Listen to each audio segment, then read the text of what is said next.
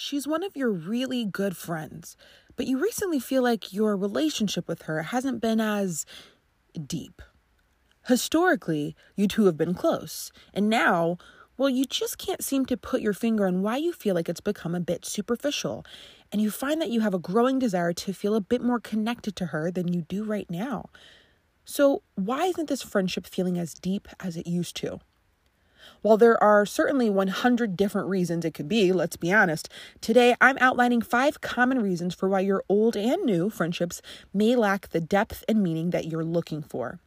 As always, stay tuned to the end of the episode to get your weekly homework so you can take action if this particular situation applies to you. And then join us over at betterfemalefriendships.com to get on our email list, which we call our Coaching Corner newsletter, where we share weekly strategies and research insights to get you one step closer toward creating the kind of friendships you've been looking for. So while you type the website into your browser, let's have a little dance party, shall we?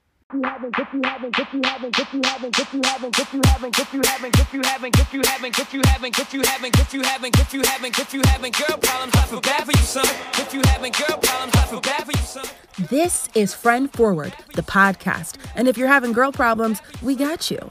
I'm Danielle Bayard Jackson, a certified friendship coach, and I am here to help you through it. One reason that many of us might feel like our friendships lack depth is that we have an ongoing fear of being exposed, which leads to keeping our guard up. So, I recently had a session with a, a, very beautiful woman, a new mom who has moved to a new upscale neighborhood. So, she brought me in because, in an effort to make new friends, she was finding that it was hard to feel connected to any of them. Now, we talked about how she, you know, needs to understand that depth and closeness take time, but still, with the effort she had made so far, she still didn't feel like it was even possible.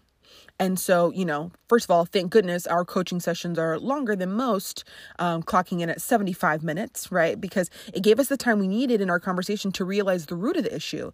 Katie, we'll call her, was actually nervous about being exposed.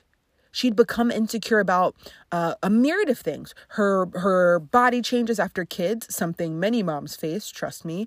Uh, she wasn't sure if the other women would think her home was as nice as their home. She wasn't the fun party girl she used to be, and therefore had this deep seated belief that other people won't find her interesting anymore because of how greatly her lifestyle's changed.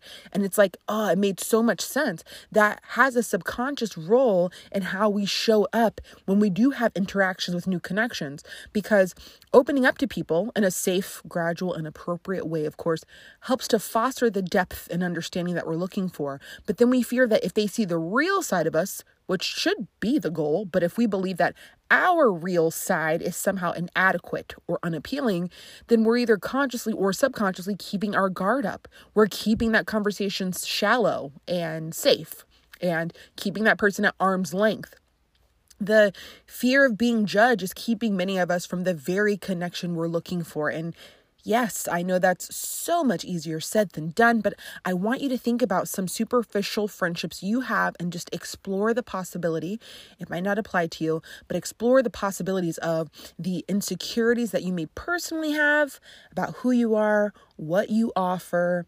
Um, um, it can be seemingly silly things like your home or how you dress or your car or whatever that has you feeling judged and how there might be a direct correlation to how much you open up to people for fear of them discovering these these self-defined inadequacies okay?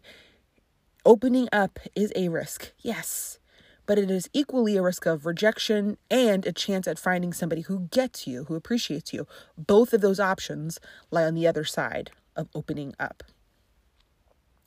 The second reason why many of us feel like we're lacking depth in our friendship is because we're judgmental. Now, this is where you gasp and think to yourself, wow, Danielle, the audacity. I know, but hear me out. Closeness is usually founded upon some kind of mutual, reciprocal giving and receiving, right?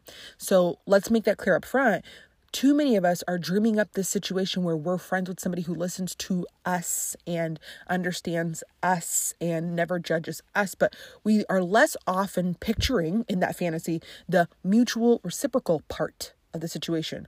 We must also listen to her and suspend judgment and create an environment where she feels she can share without her character being questioned. I, I, I can't say too much here because I have so much I want to say, but I'm including an entire really meaty chapter on judgmental friends in my upcoming book, tentatively titled Fighting for Our Friendships, which will be hopefully in a bookstore near you in 2024. But until then, know this there are sometimes things that we do unknowingly that make people retreat back into themselves.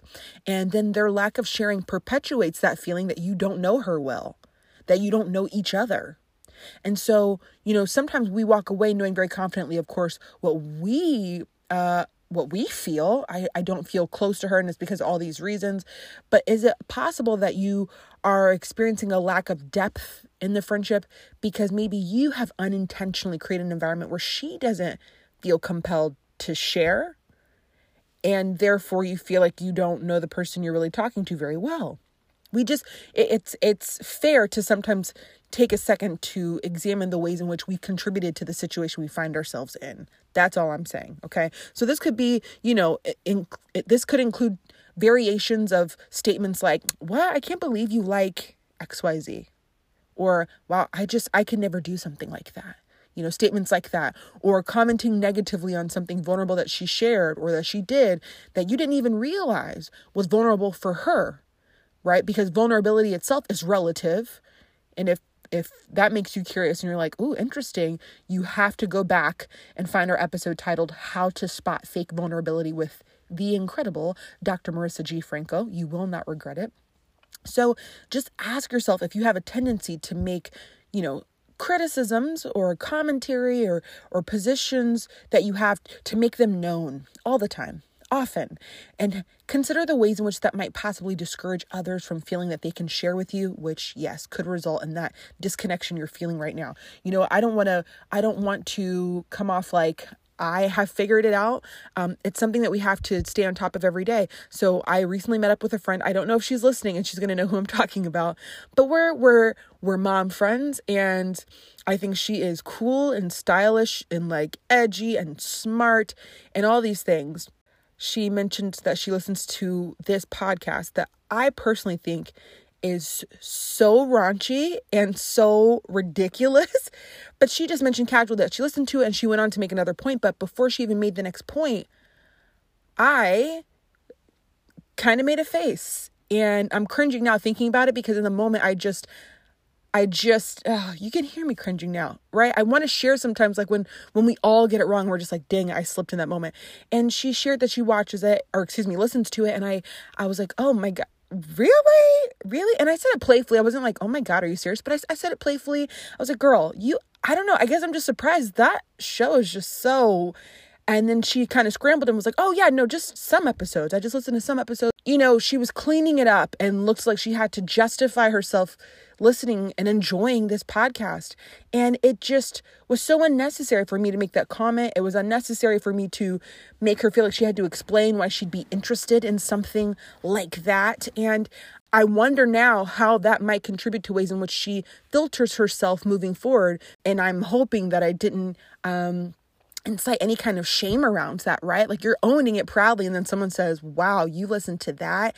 And so we have to make sure we're constantly being aware of of am I creating a space where this person feels safe to share as well? And sometimes it can be a slip up as as innocent as mine, but it doesn't mean that it didn't have an impact. And I feel it's my responsibility to go and clean that up, to explain myself. And there might be some residual damage or whatever, but to to make an effort now to show her that it is totally safe here. And I totally should not have made you feel like it, it was a choice that I disapprove of, you know? Oh God, I have homework to do. Come if you're not following me on Instagram, at Danielle Bayard Jackson. Come follow because after I apologize, I'll tell you how it went in my stories, okay? okay. All right. The the third reason why you might be feeling like your friendship lacks meaningful depth is because you don't invest any time. You meaning you all, you two together, right? Recently we surveyed 400 women. We asked them if they've ever felt lonely despite having friends and 98% of them said yes. And so when we dove deeper into why, the number one reason was that they don't spend enough with their friends. And so that's why many of us don't feel close to our friends. For those of you who are members in our group coaching program, Friendship Elevated, you know what's up because that information's in module 3. We've talked about in our group calls. But for for the woman listening right now, I want you to know this. It is possible that the fix for those feelings of superficiality is a simple fix, which is good news. It's simply that you're not spending enough time with the people you like and care for. Uh, I recently spoke with Madison Romney, who is a fellow friendship enthusiast and the founder of Flourishing Friend. And if you're not following her on Instagram, you should be. A lot of fun information, good information at Flourishing Friend. She shared some insights about how essential investing time is in making and keeping friends. And so I want to play a clip from our interview here and give you something to just digest for a moment. And so, um, can you tell me a little bit about um, the the most interesting research to you or the most interesting uh, findings that you have had um, once you began to dig in? Yes, of course. I think for me to touch on the research that already existed was as it relates to investing and prioritizing time in friendship. I think a lot of times us as individuals, especially now in our digital age, say, oh, we don't have enough time. I don't, I can't invest time because I'm doing all these other things. The research shows that we spend only 38 minutes a day socializing and we spent 2.8 hours a day watching TV. So we have the time, we're just not investing it into those relationships that we so desperately and deeply crave. And so um, some of the research shows, some of the seminal research on how long it takes to build a thriving friendship um, was very interesting to me. So a casual friendship is about 30 hours. Um, a good friendship is about 50 hours. An even better friendship is 140 hours. And what we call a best friendship, although I don't always subscribe to the idea of a best friendship, and maybe an intimate friendship or a very close friendship is 300 hours. And that was astounding to me, just thinking about the time that I invested in my own friendships. But that's really like the root of creating thriving relationships with other people in our lives is investing time. Because what it tells when I invest time with Danielle, it tells Danielle that one, I care about her, that I value her as a person, and that I'm willing to put in the time that it takes to be committed to the relationship with her. Time is like the glue, that time and investment is the glue that keeps us together. And so when that, when it comes to tangibly achieving that, so let's say, you know, a woman's listening, she's like, okay, I get it. I got to step up my game. What are some ways that she can um, actually execute that? Sure, sure. So in my research, there were kind of two groups in terms of how to maximize the time. There were maintenance strategies. And when I say maintenance, it sounds a little boring, but what I mean is just preserving the relationship, keeping it alive. If you think about a plant, you're watering it daily, it's consistent, you're keeping it alive. And so one of the main themes that emerged from the research was this consistent communication. And as I mentioned, it's consistent. So communication tells the person that we care about them, that we love them, that we're really to, willing to invest in the relationship, but it's the consistency that's important. So we may have an expectation, an unspoken expectation that we talk every day. That could be consistent. Maybe it's monthly. Maybe we get on the phone the first Saturday of every month and we talk. Maybe it's yearly. Maybe we've already put in the 300 hours in high school or in college or at work. And we just need to talk to each other once a year and we still feel connected and feel like that's a meaningful relationship. Whatever consistency looks like, there was no set rule in the research. It's just that there's that shared expectation of when we talk and that we stick to it and that it's reciprocal. So, time is important and spending meaningful time together will possibly help you to feel like you have more depth and connection. And so that takes us to reason number four, because when you do reach out to make time to spend with your friends, my question to you becomes what does your outreach look like? The way we interact is not impactful. The way that we reach out is not impactful. So, my group coaching members are familiar with these, but there's research, while a little dated now, in my opinion, but trustworthy nonetheless, that shows that there's a connection between how we communicate and how bonded we feel. So, if we look at this as like a scale of sorts, texting would be on the low end since it just encompasses black and white script that we send to each other, right?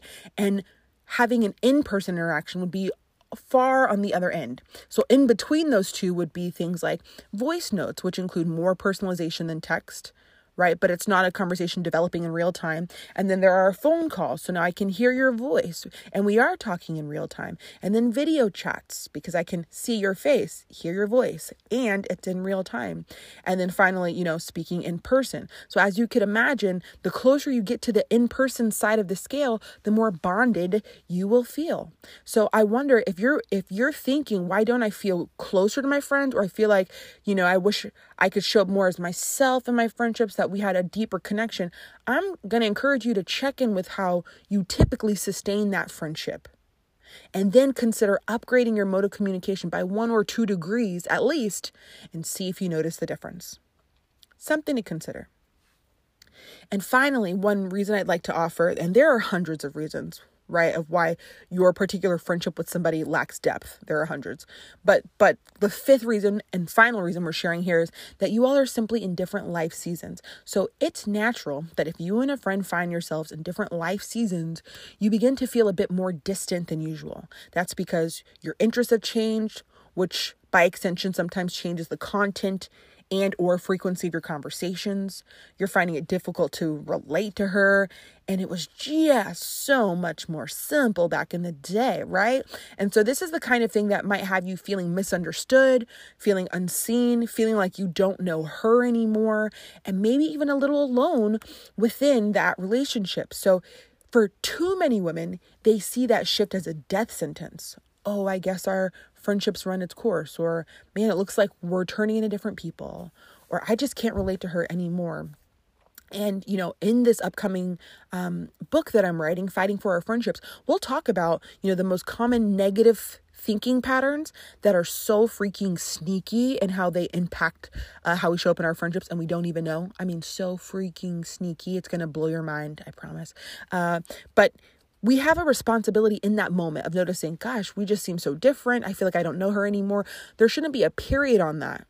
Okay, there should be an ellipsis or a, um, a semicolon, right? Meaning the sentence continues on because that just means that if I determine that this friendship is a worthy investment, my responsibility here is to begin to experiment intentionally. What worked with her then, before this life season, simply may not work now. But give y'all a, give yourselves a little grace. You haven't had practice being friends in this now unfamiliar terrain. So you have to work to get a groove going. If you find that you and a friend are on different pages i encourage you to explore the ways in which you can stay connected in these new environments in a new way now that priorities have changed instead of leaning into the lie that this is how things will always be now and it's not like it used to. So i guess we're done so, yes, new life seasons, different life stages will have you feeling disconnected or that your, your connection's not as deep, but that is not the end of the friendship. It means, okay, what does our friendship look like now? How can we still stay connected? How can I find ways to relate to what she's going through? And then you'll find that depth is on the other end of that okay but it can't exist if i keep telling myself that i don't relate to this person it's almost like i'm creating this this blockage for any depth to be created now as your new official friendship coach, here's your homework. Listen closely. I want you to think of just one person, one friend that you have who you like well enough, but when you really reflect, you think to yourself, man, our friendship's not as deep as it could be. And I want you to go through this checklist and see which of these resonates, if any, which of these five possible reasons resonates, and come up with an actionable, tangible step of what you can do to kind of rectify that. So if your issue is that, you know, oh, our outreach isn't impactful, like all we do is text, your responsibility, or I guess I should say challenge, but I'm going to push you. Your responsibility to make that deeper is to upgrade what the outreach mode looks like because that's something tangible and quick that you can do and explore a new arena. Okay. If you find that you need additional support in this, come visit us at betterfemalefriendships.com to book a coaching session. Um, the, the, my calendar has exploded since I announced that I'm going on maternity leave soon. So I guess everyone who was on the fence about coaching was like, you know what? Let me go ahead and get on that schedule. So I'm so happy to see that. Um, and then you also have the option of joining our eight week group coaching program. And I'd love to see you over there as well. That includes weekly video modules and for group coaching sessions with me. And I'd love to see you over there and treat you like a VIP, okay? And so until then, you know that I am here rooting for you always on your ongoing journey toward better female friendships. Until next time.